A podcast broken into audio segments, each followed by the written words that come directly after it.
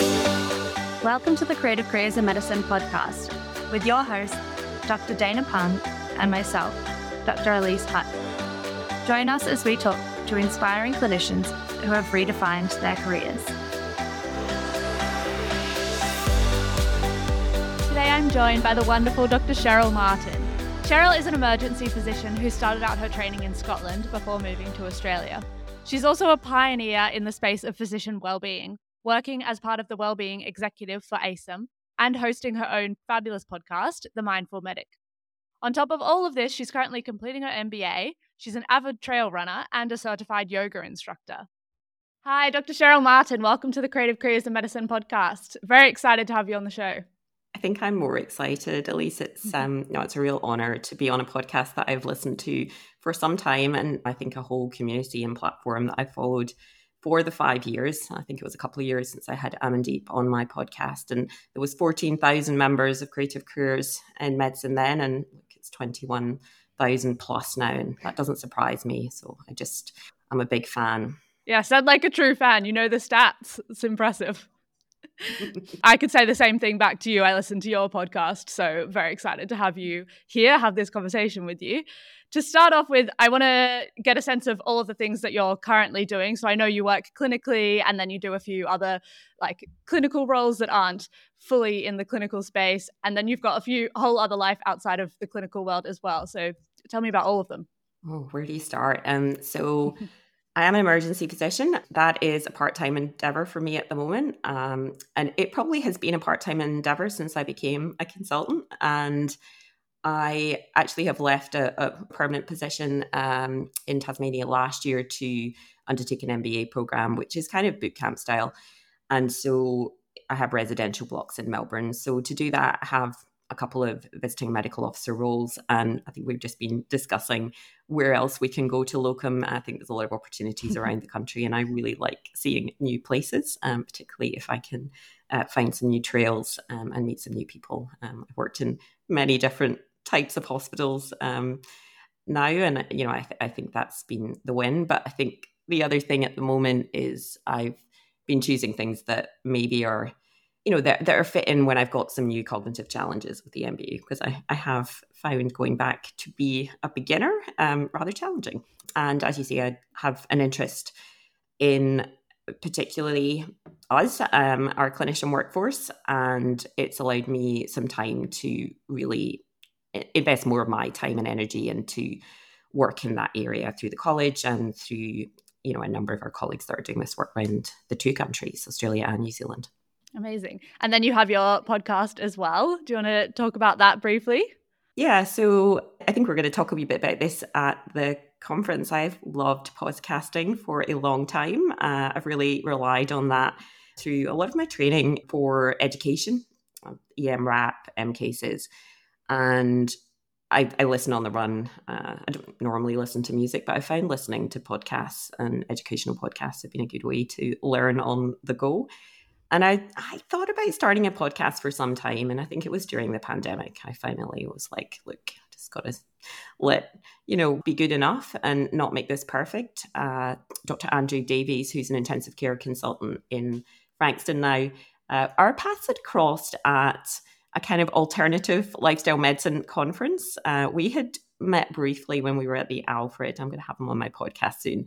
And he was a consultant and I was a registrar. And, you know, I think we both had this period of not connecting and not really kind of really realizing what each of us had gone through through that period. And there was some common ground there. And he had started a podcast with his wife called the New Normal Podcast. And then he's since uh, launched the really successful in- Mastering Intensive Care podcast. So I called him up and I was like, right, what do I need to know? How do I start a podcast? And uh, yeah, so that was it. And as I think I've said, I've made so many mistakes in that time, but it's it's been fantastic. I think just that I think the highlights have been bringing together a community of colleagues, you know, both inside medicine, outside medicine, and I think at least you'll appreciate this. It's building a community and you learn so much. And I think I'm just always blown away by how generous people are with their time. You've had some really amazing guests on for sure. I'm very inspired. I listened to your recent episode mm. with oh, I'm going to forget his last name. I know his first name is George from Charlie's George. in WA, which is where I'm currently working, not at Charlie's, but in WA. And I found that very topical, very interesting conversation. Yeah, and I think we should talk about that work if we get time because I think, you know, himself and Katie and Robbie are, you know, it's great work. It's a template for excellence. Um, we need to replicate mm. that. Mm, absolutely.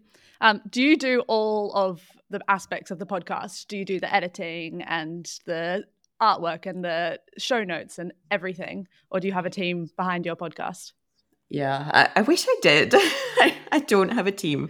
Um, no, and you know, it's something I'm now starting to think about because I've found that you know a lot of podcasts and and again, I presume there's a team now behind CCIM. I know you have Pete. Um, do you do any of the editing? I've not. No, I I feel as though I should do one just to know what happens.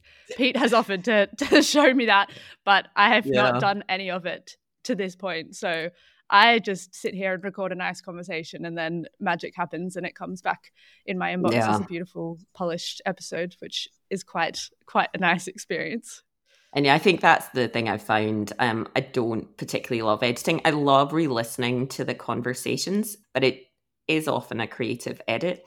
I, I think I'm going to struggle with having someone else and not taking ownership of the conversation. And, you know, it's invariably it's my audio that I'm most critical of and the ums and the ums and the, you know, that when you maybe don't feel like you've asked a coherent question because it's really, it's a practice and finding your voice I've found challenging, but I just love it when you get these little insights and you you just bring out gold in, in amazing guests. I think uh, my colleague Andrea, who I've just recorded with in San Diego, she's a podcaster as well and an emergency physician.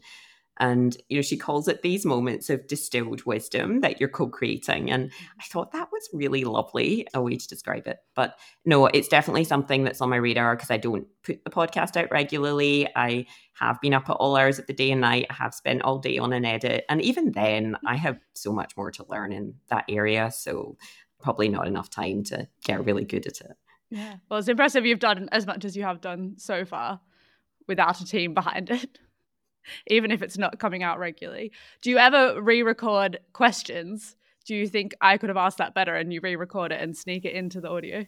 Definitely. I'm going to shamelessly admit that. Yeah. and it's invariably me, it's never the guests. Occasionally, uh, you know, I actually like it when a guest will say, Can we re record that? I want to say it, you know, and, and, really reflect the information I'm trying to get across. And I, I think that's quite nice.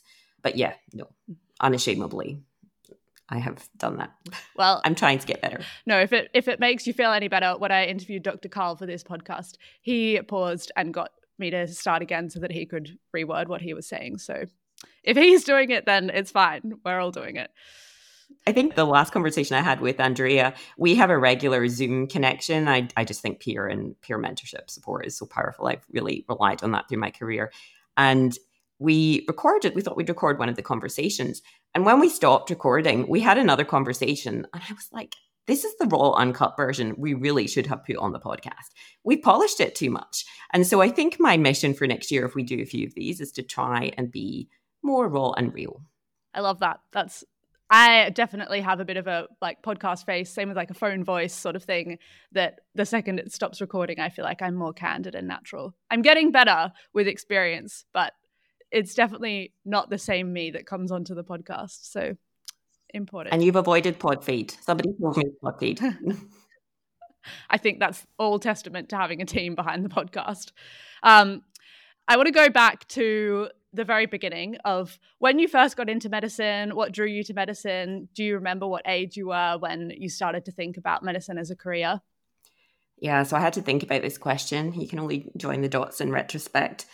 I I do remember going to a careers fair. So I didn't have anyone medical in my family. I think my two nanas, one was an auxiliary nurse, one was a cleaner in the Royal Infirmary in Glasgow, and she remembers the days of matron when she was down on her hands and knees having to scrub the corners uh, of the floor. And I kind of went to this career fair. I really was interested in music and drama. I wanted to dance in the theatre and you know be a dancer in cats. And I went along and I came back with a few brochures on teaching and nursing, and I kind of brought them to my parents. So I definitely think I was thinking something vocational. Two teachers, a biology teacher and a Latin teacher, suggested that maybe I do medicine. I think my parents were a bit reluctant. They thought it would be a bit stressful. I think my dad wanted me to be an accountant, and I think that's very ironic given that he's my phone a friend at the moment in business school. Um, and so it kind of evolved from there. Um, and so at that point, I became, yeah, quite invested in in applying. So probably it chose me. Is your dad an accountant? Yes. yeah, so is my dad. He also didn't want me to do medicine, but here we are. Um, now, when you actually were studying medicine in your years as a junior doctor, did you enjoy medicine? Did you have an inkling that you were going to go into emergency from early days, or do you remember when that came about? Yeah, so I think I, I was part of the second year of the problem based learning in Glasgow University. And it was still quite a new program, and they'd probably, you know, taken away too much of the anatomy in the lectures, and you know, a lot of the professors had nothing to do. And it was, I think it it was iterating through that period, so it was quite interesting. And um, I did remember having three part time jobs in uh, third year, and hardly being at med school. I, as soon as I was sixteen, I was yeah, I was out trying to to work. So I'd had quite a few jobs, um, and I think maybe that's interesting. And I found so I did an intercollegiate degree in sports medicine, and I actually found that the the most valuable and interesting part of my medical school training. And I think if you know sports or lifestyle medicine had been there'd been an opportunity to train in that, that's probably where I would have gone. I really liked trauma. I think all my special study modules I chose were either orthopedics or musculoskeletal medicine or trauma. And so, you know, I think I did think about orthopedic surgery. I didn't have any good role models, really. Um, you know, I think laterally I, I picked an intern job in orthopedics and an SHO job.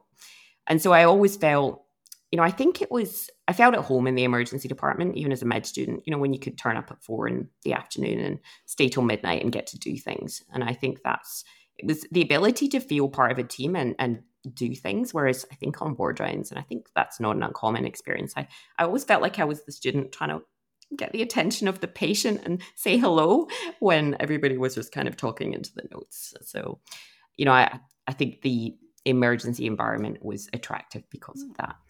Cool. And then when did you actually come over to Australia? At what point along the way did you decide to mm. jump ship and come over here? Did you come for a gap year or did you come planning to move permanently? Yeah, that's a good question. I've been a bit obsessed with Australia since I've been very young. So my mom's sister moved here when I was young. My cousins were all born in Melbourne and we came when I was 9 years of age and I have really vivid memories of coming and really loving it. And I think I was always determined I'd go back. So I went as a student to visit friends who were doing their gap year. And uh, so my aunt went to Sydney. Um, we, we stayed in uh, just round from Martin Place in Sydney, opposite Tiffany's, and we were in this like little flat full of co- cockroaches. I remember it. They were working in a restaurant in the Rocks, and so I think I was pretty determined I was going to come back at some point. So I did my intern, or it would be JHO in Old Money, uh, junior house officer years in Glasgow, and then I did six months as an emergency role, accident emergency they called it then, in Glasgow, and applied to come. And I think I was just determined, and I was only coming for a year. And my best friend was getting married when I came back. I had all the reasons to come back. I I'm going to try and keep this brief, but I went online to get the job, and um, I uh, it was in the days when they were there was this occupational trainee visa for areas of need. So I ended up getting a job in Gosford, which would have been beautiful in Terrigal Beach, and I hadn't really thought it through. It turned out when I arrived there that the job would have been in, mostly in Terrigal, and I think they just ran out of accommodation, and I didn't have a car and it was 40 minutes away and I hadn't really thought about it. And I remember um, calling my mom and she was like, just come home. and um, I uh, got on the int- uh, so I got on the internet again and Ron from Quantum Recruitment was my savior. He was like, get back to Sydney, send me your CV, get to Melbourne. And so I got to Melbourne and one of my great friends who was Chinese born, Australian, then grew, can't think it came to Australia when he was 12, and then studied Glasgow medicine, had gone back for his intern year. And he said, Cheryl, you know, come and stay with me. So I had interviews for Austin, Angliss, and Maroondah. I think within 24 hours, I went to see Dr. Fergus Kerr, who was director at the Austin at that time, got the job. And then we figured out I was on the wrong visa. So I didn't even have a medical practitioner visa. So I had a mattress and a pair of plastic drawers in, in Ben's flat, waiting four weeks with no money till I got was able to work. And I had a great year. And I, for the second six months, my friend, uh, who's now an oncologist back in Glasgow, came out and we lived together. And she worked at the Angliss. And it was really, really good. And I went back for a year uh, no, two years. I even bought a house, tried to settle. Um, I did some more ED. I joined an anesthetic training program. And the whole time I would say, well, you know, in Australia, um, I sat my ED exams, and I think everyone just said, you know, go back to Australia. And I think it was opportune because it was the time of the MMC, um, modernizing medical careers, which really disrupted a lot of that generation of doctors in the UK and we were described as the lost tribe. So I remember going for a, an interview in Edinburgh and swear to goodness there was three times on the interview on the radio common work in Australia. And so I went for this terrible interview, didn't want the job. And I got back and Fergus had emailed and said, Well, you've been away for, you know, nearly two years. Are you going to come back? And so that was the point I came back. Um, I did finish my part one ED UK exams and then started training for ACEM. Did any of that transfer when you came to Australia? Uh, very little, no. Um, but I think the thing, and I think maybe that's the the kind of message, the thing that attracted me to that program was the inherent flexibility and the the ability to tailor your own training program. And I think that's been something that's been important through you know m- much of my journey. I think autonomy, creativity, service and contribution and lifelong learning. And i think if i had values those would be the i do have values but those would be you know my kind of rules and anchors to live by. Mm. yeah i definitely think ed is one of the more flexible even with just the time constraints to complete the training and all of that it's definitely one of the more flexible ones even before all of the work that you've done in the last few years. Uh, i want to hear a bit about the work that you do in the well-being space with ACEM, how that came about and what you actually do in that role. So I think a lot of this work has been in evolution for several years now. And, you know, I, I mean, I think living experience probably can be a spark for anything. And just about the end of my fellowship training, and I mean, I've spoken about this before, I kind of limped towards the end, which was really disappointing for me, having been one of the more enthusiastic people in the room.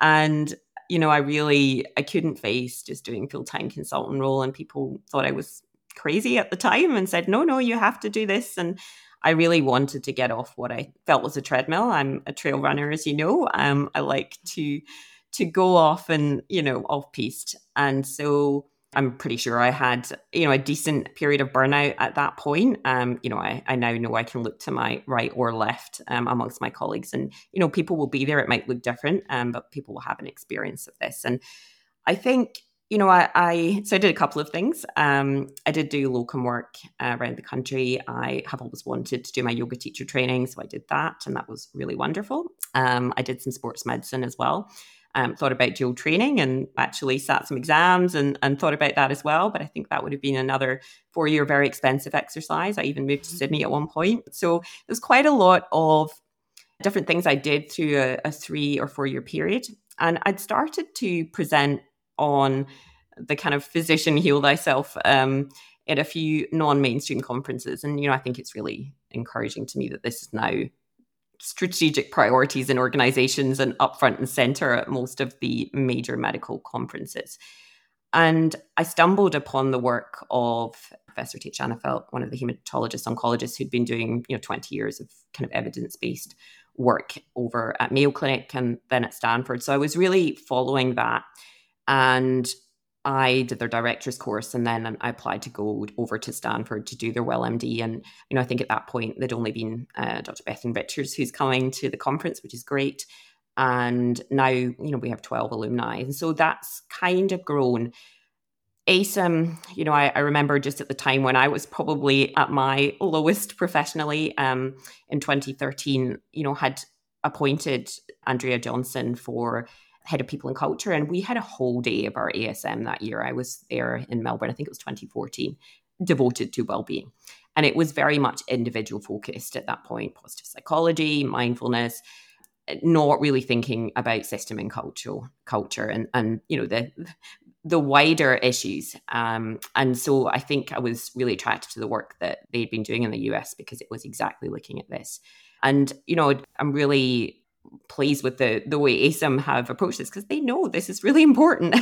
you know, they're, I think, we're all there post pandemic, but I think this has been particularly rates of burnout um, and attrition in emergency physicians and sustainability practice have been issues for a longer time. And, you know, I think all of us know that's accelerated through a pandemic. So I was a wellbeing champion for a number of years, and now this last year they have formed a wellbeing executive, uh, which you know I'm really um, delighted to be able to chair. There's a team of rock stars on there, but I'm very conscious that this is all pro bono work. It's off the side of our desk. There's so much work to do, um, but you know I, I think collectively we've now got a full complement. Um, we we have yeah we're we're optimistic for what we can um, do this year. So definitely a work in progress, but the kind of work that I'm invested in. It's the things that keep me awake at night and I live and breathe.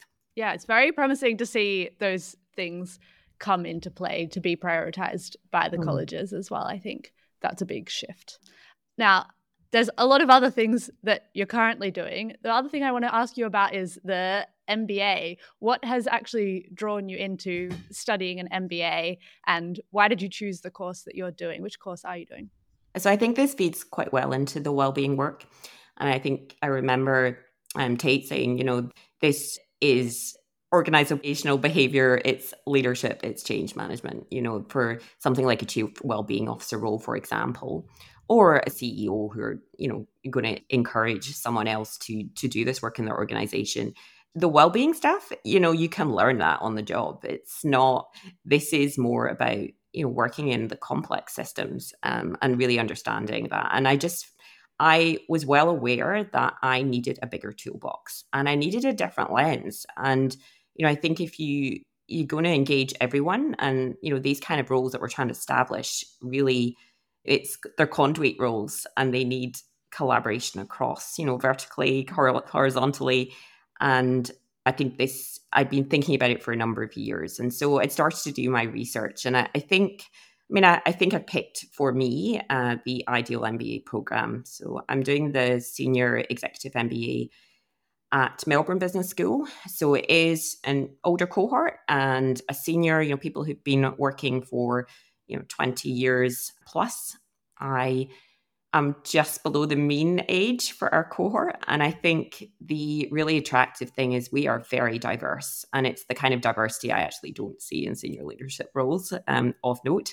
Um, diverse across industry, profession, culture, you know, background and experience. And I think being able to, the most powerful parts for me have been able to, the, the struggle of being able to try and articulate a problem you're having in your discipline and spending you know a couple of days trying to explain that to a group who are not familiar with your work environment. And then come together and see people with very different lenses and perspectives say well have you thought about this? And i haven't you know this works well in my um, domain. And I was like, ah, oh, that's quite interesting. And you kind of come up, and I think a lot of my projects have been modeled around the Royal Utopia Hospital. Um, you and it's not a healthcare MBA, interestingly, but you really have the opportunity to make this your own. Um, and you come up with a lot of blueprints. And I think the other real advantage for me is you get access to an, an you know an automatic group and network of mentors. Um, and I think that that's the thing I'm most proud of. Our group have been very cohesive so we're going to Europe for uh, in March for one of our international blocks. And I promise you, I was not the instigator, but we're doing a side trip uh, just before it to Paris to run in a trail event, which has like trail running, it has Nordic walking, there's going to be people supporting. And so I think that's been really lovely to have a group that we're going to do that before we, we go and do our week intensive. Um, I think if I had a goal for our cohort, it would be that we would support each other in rooms that we're not in. It sounds like you found the right program for you. Yeah, I think so.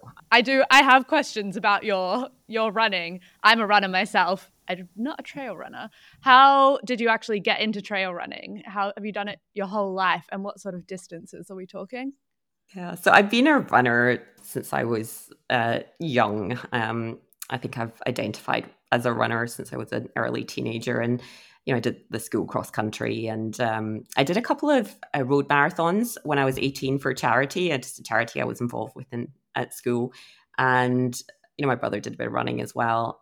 And then I kind of settled into a routine of maybe doing a half marathon every six months, particularly through training, but I would run three times a week, nothing particularly serious. And I think just at that time after my fellowship, I finally thought, right, I'm going to get back into my running and signed up for Melbourne Marathon. And I've always liked being Scottish. I've always liked hiking in Munro. And I found the group that I was training with for the Melbourne Marathon. Um, we came together and they suggested we did a, a trail run in the Mornington Peninsula, lovely part of Victoria. And we did the Two Bays trail run. I did the 28k at that point, and it's it's a, such a fun event. You can if you wear Bermuda shorts, you get to the front of the line. The aid stations are full of you know people dress up. It's just wonderful, and we all stayed in a big house, and I just this community of people, and I think you know I I think like a lot of us can narrow our interests through training, um, and I think I realized that this was something that was really important to me, and it was a community of people that I noted, you know, a, a, lot of them were quite open just about struggles, about just general life struggles. And I felt very comfortable with a group uh, of trail runners. And so it's kind of grown from there. And it's a really great way to see beautiful parts of the country and of the world. And so if I can combine a conference, a trail run, um, or some kind of locum with an event, then I am very happy. Amazing. What's the longest event you've competed in? Or maybe you don't compete, maybe you just run? so I actually haven't done 100 yet. I run with people who run 100 mile events, so they're all a bit nuts, but I, I, think it's the spectrum of nuttiness. Um, there is a group up in Noosa when I lived there called the Nutters, so the Noosa Ultra Trail Runners. I love that. Uh, I do you have aspirations at the end of this MBA program to do my 100K? Um, there is a brilliant race that's not run for a couple of years called the Great Ocean Walk. Um, I'm hoping that they get parks approval. Um, a couple of my friends who are race directors have just taken over that event. So that would be wonderful. I did an 83, so it was a 53 miler how many Ks in Scotland uh, just post pandemic that was called the Highland Fling. And uh, that was one of my bucket list runs. It got cancelled through COVID. So it was great. I was a bit injured when I went for that, right enough, but it was a sunny day, very rare sunny day in Glasgow. And I met a few people. I mean, this is the thing, you you know, it's a running buffet, um, and you just chat and meet people. I think I've met some of my best running friends during long races. So wow. that's good. I think uh, we've signed up for Wilson's prom in April. So I'll, I'll probably do the 50 then. So that gives me something to to kind of aim for. And I'm doing the EcoTrail in Paris, and that'll be a 30k. I've not I've been banned from doing anything longer than that because we need to get a train to Frankfurt to actually start our MBA program. Amazing. Um, I also am interested in the fact that you did your yoga teacher training. How, yeah. I feel like you're already doing too many things, but do you also teach yoga? Have you used that to teach yoga, or do you just practice? Yeah, it's a good question again. And I stumbled on yoga when I was uh, 18 and a stressed out medical student. And uh, I have loved it as a regular practice since then. I always thought about doing the training, it was always a kind of plan B. And I did do a program, a 350 hour over a year. And in terms of my own personal development, I think that was the most powerful part of that training program. Didn't really have time or didn't really think I would teach. But I actually ended up doing quite a bit of teaching. Um, I did some corporate studios, I did some yoga teacher training for athletes. I actually linked with a physician in Singapore who's both Ayurvedic trained and uh, Western trained, and him and an orthopedic surgeon had combined it to, to do some courses in yoga therapy, and they were great. So I did a couple of them. Um, I did a yoga teacher training for athletes course with Sage Rountree in the US, who's a runner and, and yoga teacher and coach. And so I did quite a bit and then didn't once I got back into clinical work. And so I think I found it hard now. So I have a regular daily practice, but it is interesting. I'm, I've been teaching yoga for tight and tired CEOs in the business school. so I'll bring all my blocks and my balls and my straps. I think they were all crying out for it when we were doing double maths at the end of last year. So, um, so that'll be quite good. So I do like teaching. But... I love that tight and tired.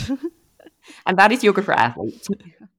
How have you managed to do all of these things? How do you juggle it all? Do you have any tips for time management or strategies or advice? At least I am single and I don't have children. So I think that's really mm-hmm. important to, to put out there. Um, and I know some amazing people who are not single and have children who are still doing much more. And I don't know how they do it. I don't work full time. And I think I, I do at times probably overcommit, don't we all? Um, particularly when there are things that you really enjoy and that that spark your interest. And I think that is the kind of constant struggle uh, where you put your energy, time, and attention. And I really like so my uh, Alice has been on the podcast. She's a good friend and a runner and a sports physician. And you know, she always comes in my head saying, if you say yes to this, what are you saying no to? And I think that's important. That's a really good way to frame it. So mm. I'm going to keep doing the juggle. It's, and I think you'll have some sessions on that, I'm sure, in creative careers and medicine. But there's so much inspiring work, but the work is never done. Yeah. Yeah. There's a lot of, it's a common theme on this podcast. There's a lot of people doing a lot of things, um, a lot more than full time work. But I think the message also is that you can. Um, and I think that's the important. And I just, again, for people who felt that they maybe don't have other options, and I think that's the power of your um, platform and all of the work that that Amandeep and Ash have founded. You know, it's having 21,000 clinicians on there tells you it's a space for people. There's a lot of options. Absolutely. And I see so much talent. Um, now, we've talked about a few of your goals, but what are your goals for the next few years? I know we talked about one before you came on the podcast, how you want to locum in every state before we actually hit record. Um, any other big goals and how close are you to achieving that goal? Yeah, so I think, you know, immediate goals to to pass my MBA program. Um, I actually think it will be one of my proudest achievements. Um, I've really, really enjoyed it. And I don't know, I think maybe because you have to invest a lot of your own finances and time and energy and and you choose it. And look, I've chosen other things, but I don't know. There's something different about this. I think I will, yeah, I think it's been a kind of life highlight. So I have feel very lucky to be doing it. Um, 100k, I said, I think it would be nice to to do that and to enjoy it. I do have, you know, a couple of longer term plans in terms of where this work and my MBA might take me. And, you know, it feels I don't really want to iterate those out loud at the moment or uh, speak those out loud um, because, you know, I'm not sure. There's a few things that I am kind of deliberating in the background. And, you know, one of those might involve some international travel. So we will see. We will see. But I think those are good goals for this year if I can get through those. Yeah, I think those are that's enough goals. that's enough to work on. I don't know what else is going on in the back of your brain, but that sounds like two pretty pretty big goals.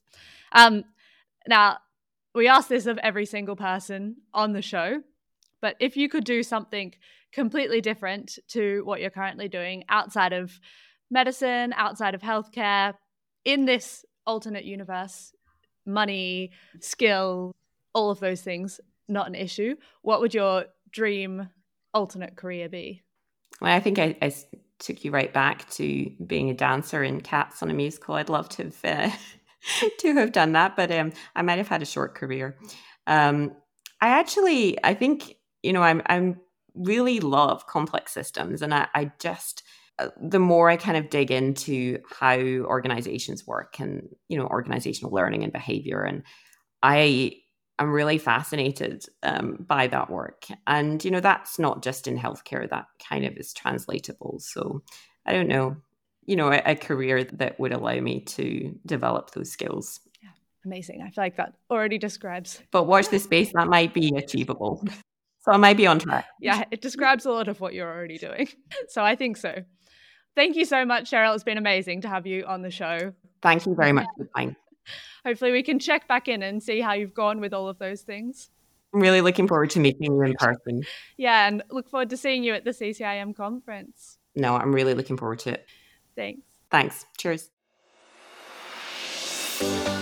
Thanks for listening to the Creative Careers in Medicine podcast, a proud member of the Talking Health Tech podcast network. Visit the Creative Careers in Medicine website in the show notes of this episode for more resources to help you find the courage, confidence, and skills to take control of your career and forge your own unique path. The Creative Careers in Medicine podcast acknowledges the traditional owners of country throughout Australia and recognises the continuing connection to lands, water, and community. We pay our respects to Aboriginal and Torres Strait Islander cultures and to elders past, present, and emerging.